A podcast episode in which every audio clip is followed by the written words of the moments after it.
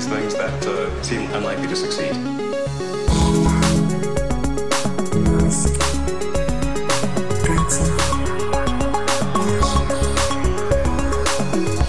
Bienvenidos a un nuevo episodio de Elon. No sé cuántos van ya. ¿Qué tal estás, Matías? Muy bien, muy bien, la verdad. No tengo mucho que añadir. Si te parece, vamos a comenzar hablando de túneles porque ha habido bastante eh, novedades en el campo tanto de Hyperloop, Hyperloop, Hyperloop y en el tema de Boring Company. Pero como tú eres el que más te este, has enterado de Hyperloop, yo creo que toda la prensa española, fíjate si te digo, ¿eh? Y eres una de las pocas personas que ha visto un prototipo, lo ha tocado, ha estado dentro como Hop bueno, eh, la verdad es que había mucha prensa generalista y mucha prensa local, pero medios de tecnología no había mucho. Sí que es cierto que nos invitaron a nosotros. Eh, esto, eh, hay una empresa, una de las tantas que hay, que se llama el Hyperloop TT de Transportation Technologies, que fabrica la cápsula, de, la cáscara del Hyperloop en, en, Cádiz. Y sí, la estuve viendo, lo comentamos en algún capítulo, y de hecho hice una review un poco irónica porque, bueno, lo que fuimos a ver era como un, tubo vacío. Entonces no quedé muy impresionado y ya sabes que yo suelo escribir con un tono un poco sarcástico todo lo que escribo y, eh, bueno, la empresa no le gustó mucho. De hecho, hicimos una segunda entrevista. Y mejor. Y ya, bueno, después de un sermón en el que me estuvo explicando el CEO de la compañía, que esto dependía de mucha gente, muchas familias dependían de su empresa, no sé qué, no sé cuánto. que, eh, en fin, llegamos al acuerdo de que, de que sí, que no estaba un poco de más mi tono irónico. Pero bueno, es que hasta ahora el Hyperloop, como te digo, eh, es eso, es, son cápsulas vacías o, tubos de prueba en, Francia o en, no sé dónde, pero exacto, pero que nada se ha materializado. Y bueno, la noticia eh, por la que estamos hablando de esto es porque hay una empresa española que es Celeros, que acaba de cerrar una ronda de financiación de 7 millones de euros y es una empresa eh, que lleva un poco en el punto de mira eh, un tiempo, unos años, porque la fundaron los chicos de la Universidad Politécnica de Valencia que ganaron bueno, no es que ganaran, sino que quedaron octavos en el, concurso este de, innovación o de diseño del Hyperloop que montó SpaceX, ¿no? Que estuvo promocionando Elon también en su Twitter. Ellos quedaron octavos, pero ganaron un premio de innovación, ¿no? Y al final, pues acabaron montando una, una de estas empresas que están desarrollando el Hyperloop, que como siempre decimos, es una idea que dejó ahí Elon con ingenieros de SpaceX pero que no la va a materializar él, no la va a desarrollar él, sino que lo ha puesto ahí como, digamos, como en código abierto para que cualquiera participe y, cree su propio Hyperloop. Y esta empresa tiene, pues está, como te digo, en el punto de mira porque tiene financiación de Juan Roy, del el dueño de Mercadona, ¿no? Sí, lo de lanzadera y toda esta... Mm. Es como una red de startups o un, un fondo de inversión, cierto sentido, un fondo de, ¿cómo se dice?, de incubadora, ¿no? De hmm. incubación. Y es bastante grande a nivel español. Están metiendo muchísimo dinero y tienen startups ahí por docenas, esto sí. Bueno, la idea, lo primero es desplegar un centro europeo de desarrollo eh, del Hyperloop en España. Eh, no, sería el primero, pero ahora hablamos de eso en un minuto. En este caso, para probar sobre todo, pues, mm, la efectividad de la cápsula del proyecto y si realmente este va a ser el quinto medio de transporte eh, entre ciudades o incluso entre países lo que dice esta empresa, eh, que empezarían con cápsulas para transporte de mercancías, porque ¿qué pasaría si hubiera un accidente temprano como le pasó al Concorde, ¿no? Que al final condena el sistema porque moriría gente, pues entonces empezarían con, cápsulas para contenedores de hasta 12 metros. Ese sería un poco el concepto con el que iniciarían el, el Hyperloop español. Entonces yo tengo una duda, porque tú fuiste a ver los de Virgin. Claro, es que también, es que se confunde, tú buscas Hyperloop en Google Imágenes y se confunden todas las empresas entre sí. Entonces, de hecho, esto me lo dijo este CEO del que hablo, con el que estuve haciendo una entrevista, que me dijo, por favor, usad las imágenes correctas, que estáis poniendo las imágenes de Virgin y nosotros no somos Virgin. Y claro, es que, es que al final la gente eh, no titula el Hyperloop de Virgin, el Hyperloop de HTT, la gente titula el Hyperloop de Elon Musk, ¿no? Claro. es por lo que llama el click en la prensa. Mm, y, claro, se confunden, pero no, el de Virgin también tiene relación con Andalucía porque iban a hacer una especie de centro de pruebas en Antequera. ¿Qué pasa? Que han pasado los años y no ha aparecido nadie por Antequera, las naves esas siguen vacías, pero porque supuestamente no llegaron las ayudas que pedían, que eran una condición necesaria para hacer este centro de pruebas de 127 millones de euros del gobierno y de la Unión Europea. Ahora, ¿qué pasa? Que hay dos versiones. Por un lado, Virgin dice que se reunió con el Centro para el Desarrollo Técnico Industrial del Ministerio de Industria, pero el Ministerio de Industria dice que no figura en nuestros sistemas ninguna petición de financiación. O sea, que unos dicen que es porque no ha llegado el dinero, otros dicen que es porque nadie ha pedido el dinero. Al final, aquí en Antequera, en Málaga, no eh, ha aparecido Virgin por ninguna parte y no parece que esto esté avanzando. O sea que eh, en Antequera el futuro del Hyperloop por ahora no ha despegado. Y lo bueno de esto de Celeros, que en principio lo van a implementar, bueno, como han tenido financiación francesa, financiación que viene de Estados Unidos en estos 7 millones, aparte de lo de lanzadera, etcétera, red eléctrica, Leo que también, también invirtió, con lo cual a mí me ha sorprendido la ronda, porque todas estas cosas de Hyperloop yo las veo con mucho escepticismo, ¿no? Y de repente que tengas un consorcio bastante industrial poniéndote 7 millones, que no es mucho, no son 700 millones, ¿no? Y venga tú, hay que poner vías.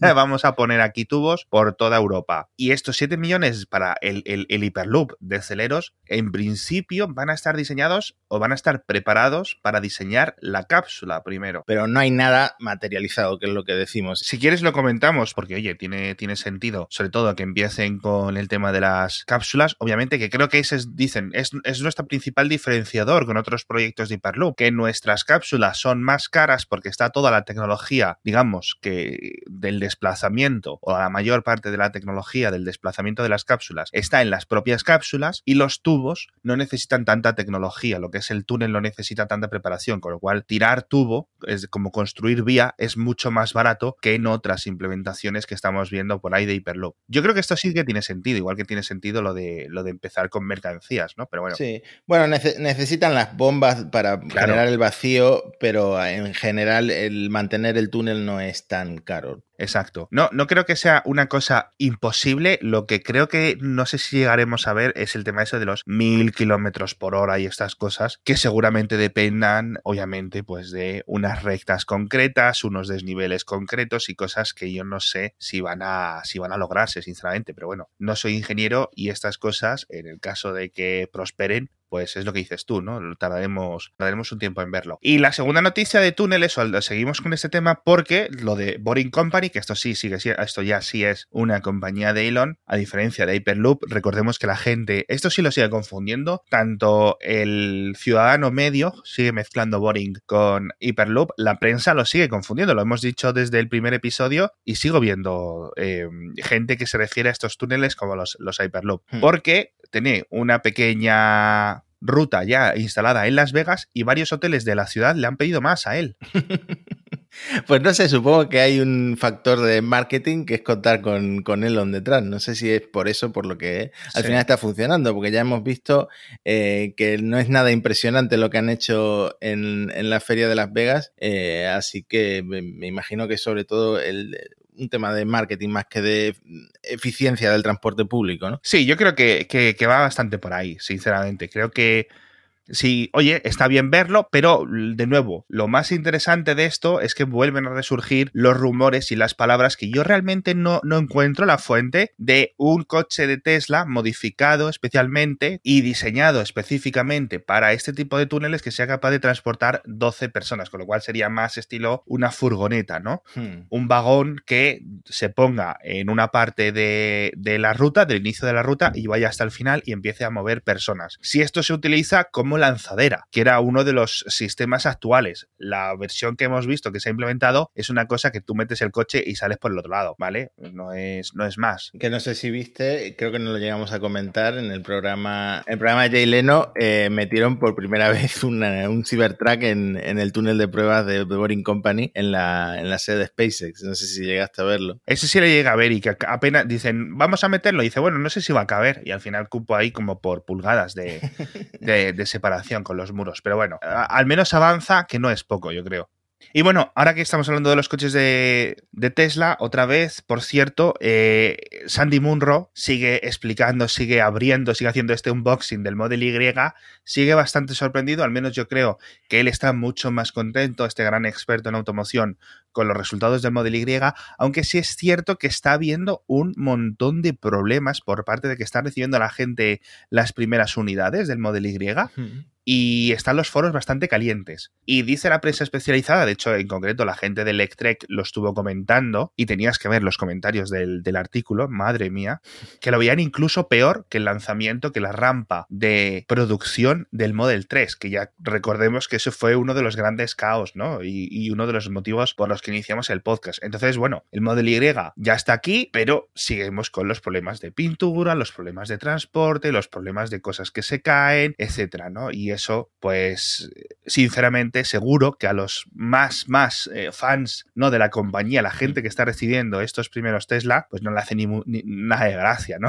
Hacer de beta testers para el resto. Pero bueno, en general, el, el repaso final que hizo Munro a, a, a, sus, a sus reviews, ¿no? Recordemos que ha publicado como 40 vídeos explicando diferentes partes de, de, de este coche. Y bueno, pues eso, que hace cambios continuos frente a cambios en continuación. Es decir, que los coches del Model Y, que lo hemos visto con el Model S, con el Model 3, incluso con el X, etcétera, diferentes modelos van haciendo pequeños cambios. Es decir, que Tesla está iterando como si fuera un software, ¿no? Pero sí. dentro del propio coche. No es como los fabricantes tradicionales que dicen, este es el modelo que tenemos que fabricar. Y luego cada año hacemos mini revisiones, ¿no? De las cosas, las aplicamos y luego cada cuatro o cinco años cambiamos a una nueva generación de coche, ¿no? Y tenemos que rehacer. No, Tesla está haciéndolo de una forma un poco más eh, al vuelo, ¿no? Y eso pues le, le, le, gusta porque cree que es un sistema más avanzado que el resto de la industria. Bueno, y perdona que te interrumpa, pero el mejor ejemplo es el Model S que desde enero se está fabricando eh, con un eh, rango certificado de 400 millas, que es el primer Ajá. coche eléctrico que, que, que, lo, que al, final, al final es real, porque recuerdo comentar lo de la EPA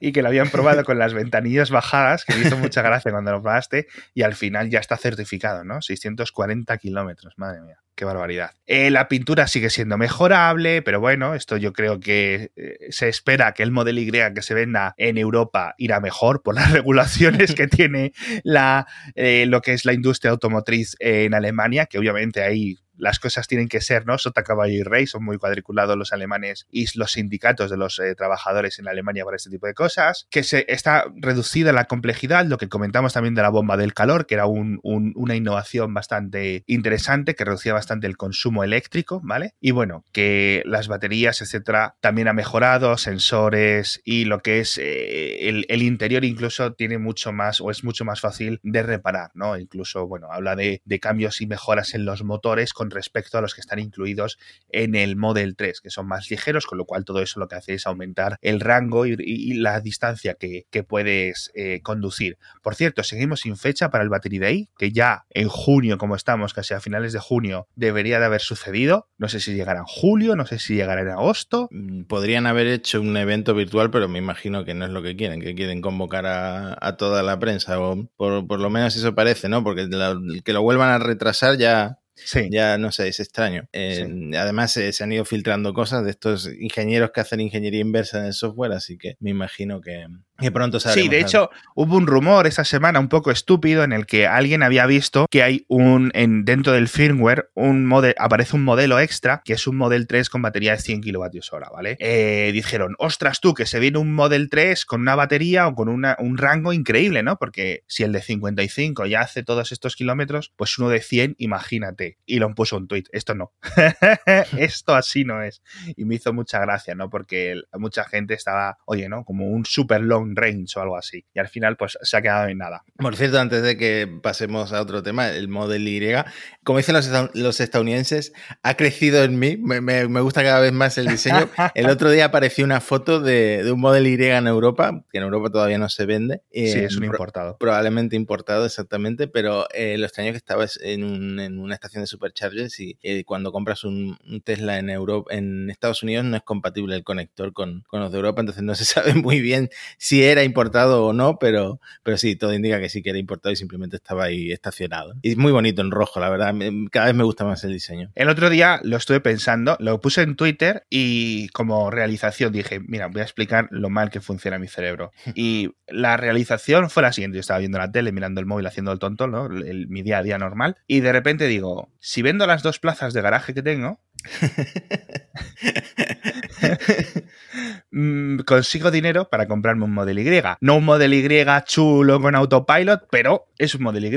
Pero es que un poco... Y luego dije, pues esto es como el chiste de, ¿no? Del tonto que vendió el coche para comprar gasolina. Es decir, así que en ese, a, ese nivel estamos. Pero bueno, por cierto, hablando de autopilot, aumenta de precio, mil dólares más, aunque el cambio no se ha visto reflejado en Europa, o al menos yo no lo he visto, ¿vale? Y dice, Elon dice, bueno, es que esto va a ser una cosa que aporte 100 mil dólares de valor cuando esté completo, ¿no? Es decir, cuando sea el full self-driving, el FSD completo, va a ser algo que valga 100 mil dólares. Que lo he también, de nuevo, otra crítica a la prensa, lo he visto en plan, que esta opción va a costar 100 mil dólares en el futuro. No, Tesla no te va a cobrar 100 mil dólares por una pieza de software, sino que será la valoración, una valoración que Elon se ha sacado completamente de la manga. A ver si nos va a pasar a ti y a mí como con el Bitcoin, que yo no invertía tiempo y ahora no estamos, no estamos comprando un Tesla no, autopilot y vamos a perder 100 mil dólares. Lo bueno de esto es que sabemos en los precios que están bajando porque vemos que otros fabricantes también están avanzando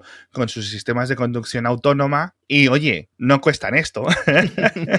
Estamos viendo lo que se han reducido el precio de los LiDAR, de los DMS, ¿no? De los Driving Monitoring System, etcétera, que ahora mismo, eh, por cierto, Ford lo ha anunciado. Primero anunció Ford que este Mac E, que se retrasaba un poquito por el tema de la pandemia, etcétera, que se ha movido un par de meses, que su sistema de asistencia a la conducción, como tiene un DMS, como tiene una pequeña cámara que va mirando la, la cara y la actitud del conductor, puedes activar el modo de conducción sin manos en ciertos momentos, en ciertos momentos de autovía, algo que Tesla no permite. ¿Por qué siguen con la cabezonería del DMS? Yo lo entiendo, pero ahí está, ¿no? Pero es que esto es de cajón, o sea, si hay móviles de gama media que te miran el iris que, eh, para desbloquearte el teléfono, pues eh, con una cámara bastante malilla puedes hacerlo, ¿no? No entiendo por qué esto no funciona así, pero bueno. Sí, no lo sé. Y por cierto, lo último que quiero comentar de Tesla, y es que en China lo han empezado a ofrecer con pagos de 36 meses el autopilot, con lo cual no tienes que hacer este pago completo de no sé cuántos mil dólares, no sé cuántos mil euros o no sé cuántos miles o cientos de miles de yuanes. Con lo cual, oye, sale, según los cálculos que veo ahí, a unos 6.400, a unos 180 euros al mes, que no está mal. Si te compras el coche y luego vas pagando el autopilot en un extra, ¿no? No está mal. Está bien. Tiene sentido. Pero bueno, tenemos que hablar de la FCC, por cierto, que lleva un tema aquí apuntado bastante en nuestras notas para comentarlo. Es un golpe bastante grande al futuro de Starlink, una Starlink que ya tiene 538 satélites. Pero antes, el patrocinador de esta semana, ya sabéis que es el Centro de Estudios Financieros de Barcelona, que viene con este nuevo posgrado de innovación tecnológica en finanzas, que comienza en enero, que son 150 horas de curso, parte presencial, parte en remoto, parte desde tu casa tranquilamente, y es un cursazo, de verdad, súper recomendable obviamente no para cualquier persona, tenéis que tener, oye, pues aparte de un poco de cerebro, tenéis que estar en una posición laboral como para que este posgrado os venga en cuenta, ¿no? Tenéis que, yo creo que está recomendado más para gente que está en el mundo de la tecnología o en el mundo de las finanzas y quiera saber más de todo este futuro de la, fintech con las STOs, con las criptomonedas, con fintech en general, ¿no? Con pagos digitales, todas estas cosas que sabemos que están cambiando ya lo que es el sistema de la banca eh, desde hace cinco años y que van a seguir ahí. Entonces, tenéis un enlace muy bueno en las notas del episodio, directo a la web del posgrado, para que solicitéis más información y veáis todas las opciones además que tenéis para recibir becas, para recibir financiación. Muy chulo y totalmente recomendado. Ya sabéis que además es uno de los grandes posgrados a nivel europeo. ¿Hablamos de la FCC, Matías? Eh, bueno, sí, antes comentabas que The Boring Company pues, ha tenido buenas noticias, pero Starlink, que es el, último emprendimiento de Elon, ha recibido un golpe de, de, la FCC en Estados Unidos porque parece que no le van a dar una subvención que, que hay que se llama el Fondo de Oportunidades Digitales Rurales o algo así, por la latencia. Que, a ver, para empezar, Elon desde siempre lo primero que ha defendido de Starlink es que la latencia va a ser muy baja nivel una conexión de, banda ancha terrestre. Entonces, Elon siempre dice, y de hecho acaba de tuitear hace, hace unos días, que la latencia en la primera fase de Starlink va a ser de 20 milisegundos. O sea, una cosa muy rápida para tratarse de Internet satelital. Ya sabemos que es porque los satélites están muy bajitos. Y de hecho, en la segunda fase eh, que plantea Starlink, mm, quieren reducir la latencia a 8 milisegundos, que ya es una conexión casi de fibra óptica. ¿no? ¿Qué pasa? La FCC no va eh, a incluir a Starlink en esta subasta para recibir una subvención para conectar las zonas rurales en Estados Unidos porque no está convencida de que Starlink pueda conseguir esas latencias que, prometen esas latencias bajas para, estos entornos rurales. Entonces, esta SpaceX pidió ser clasificada en la subasta dentro de los operadores de Internet de baja latencia,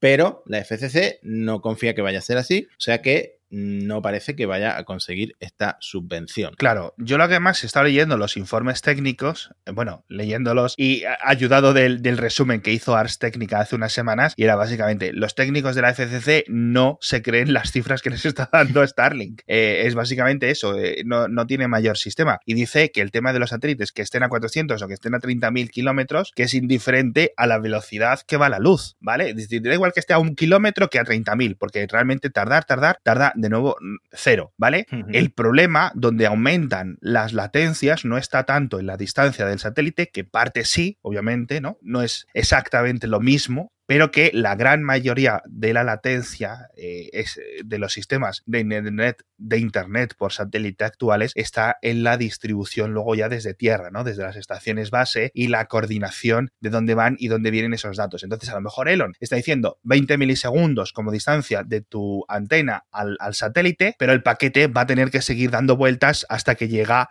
y hace la ruta completa. Entonces, cuando tú hagas ping.elonpodcast.com no van a ser 20 milisegundos, a lo mejor son 100, ¿no? O a lo mejor son 500. Eso es lo que no se sabe y lo que la FCC no confía. Entonces, básicamente, son un montón de páginas de documentación técnica diciéndolo, o lo pruebas, ¿sabes? Es decir, o, pones satélites a funcionar y nos los enseñas, o estás dentro del sistema de, latencia más, más, grande, con lo cual ahí las subvenciones, como decías tú, son mucho más reducidas y no es, digamos, un flujo de dinero gratis que le va a dar el, gobierno de Estados Unidos a, Starlink. Pero bueno. Bueno, ya está abierta la, la beta pública para los primeros afortunados que van a probar eh, Starlink dentro de unas semanas o meses. Así que pronto saldremos de dudas, ¿no? Sí, ya, vi el otro día yo un, banquero, un inversor que estuvo por las oficinas de SpaceX y mostró el típico, un pantallazo del iPhone y había varias Wi-Fi. Eh, Starlink 1, Starlink 2, Starlink 3, ¿no? Es decir, que estaba conectado a varios de los routers Wi-Fi que gestionaban las antenas. No es que tú en tu móvil puedas elegir los satélites a los que conectarse, ¿no? Tú eliges el router Wi-Fi al que te quieres conectar y luego el router Wi-Fi se conecta a la que es la, propia antena. Que por cierto, el otro día hubo un lanzamiento de Starlink. Bueno, están acelerándolos ahí prácticamente cada, cada semana hay uno.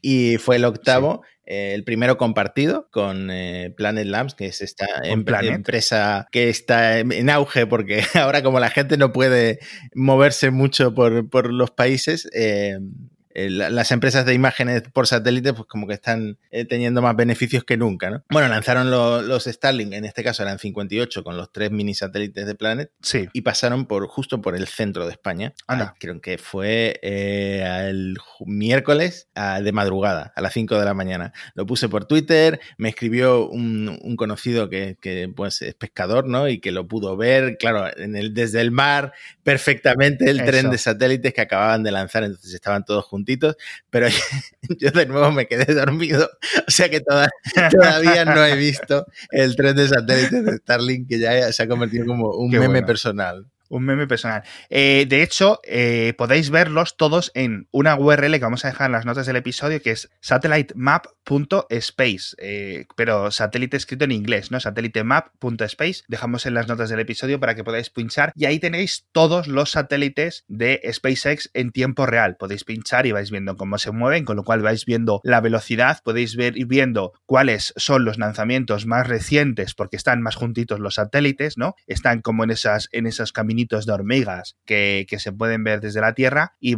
podéis ir viendo un poco cómo están todos. Es, un mapa bastante chulo, un mapa interactivo además y, queda muy bien para los que tengáis mayor curiosidad o queráis ir viendo si miráis un poco al cielo y vais a encontraros alguno. Por cierto, el tema este de Planet es súper curioso y es una empresa de la que yo soy muy fan porque lo que tienen como objetivo, tanto la gente de Planet como la gente de otras compañías, es un montón también de microsatélites o incluso de nanosatélites, diría yo, que son básicamente una cámara, no de móvil, pero no tiene mucha más tecnología lo que es el sensor, simplemente tiene una lente bastante buena, apuntando hacia la Tierra y envían esa señal constantemente y, tienen un montón de satélites constantemente en órbita. Es una constelación muy grande y cada vez va creciendo más. Yo recuerdo que esto a lo mejor debería ser un sector en el que SpaceX se pueda meter en el futuro, ¿no? O, lanzar algunos satélites para hacer todo este tema, porque lo que veríamos es cuando haya una masa suficiente de satélites y unas conexiones suficientemente buenas que se pueden combinar con estos de SpaceX, ¿sabes? Con estos de Starlink y que las conexiones sean así, o incluso a lo mejor ya me pongo y especulo y me meto una parida en el cerebro, que es que un propio satélite de Starlink venga con sus propias cámaras para poder ver, igual que hoy entramos en Google Maps, que esto fue una revolución hace 10, 15 años, pues poder verlo, pero en tiempo real, ¿sabes? Y eso me parecería una absoluta y demencial locura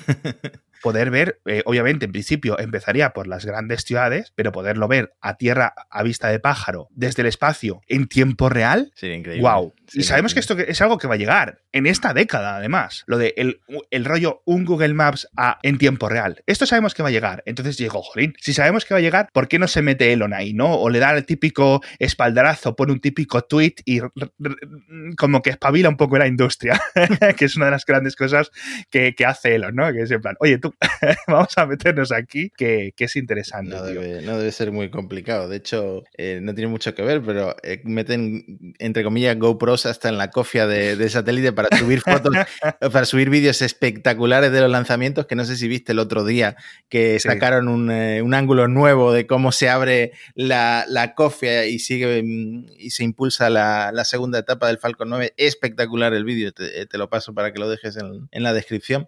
no debe ser difícil meter cámaras en, los Starlink, la verdad. No, la tecnología de Planet, ya digo, no es especialmente novedosa, no es algo especialmente, de hecho, por eso digo que qué costará hacer una especie de satélite nuevo de Starlink que venga con cámara incorporada, ¿no? Como cuando los Nokia pasaron a tener cámara hace 20 años, digo, no sé, a lo mejor estoy simplificando mucho las cosas, pero este tema de vigilancia en tiempo real y que cada uno entrando en una página web pueda ver como la CIA, ¿sabes? En plan, eh, apúntame en esta boda en Afganistán, a ver si son terroristas o qué son, ¿no? Eh, eso sabemos que va a llegar y sería súper chulo poder verlo de la, de la mano de Elon. Hmm. Bueno, eh, nos hemos dejado con muchas cosas en el tintero, tenemos unos documentos gigantes de temas que comentar, los vamos a hacer para, los vamos a dejar para el próximo episodio, ¿vale? Porque tenemos que hablar de cambios en la Cybertruck, de gente que se ha ido bastante importante, tanto en Tesla como en SpaceX, es decir, de misiones bastante importantes y tenemos que hablar de las terafactories, macho, ya no gigafactories, ahora son terafactories.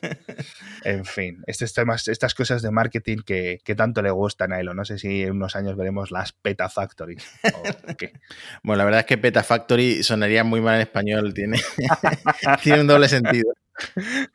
ya tenemos el título, pero para el próximo episodio, ¿no? Para, el siguiente. En fin, por cierto, también tenemos noticias del Twitter de Elon porque dejó de seguir a Grimes durante unos segundos.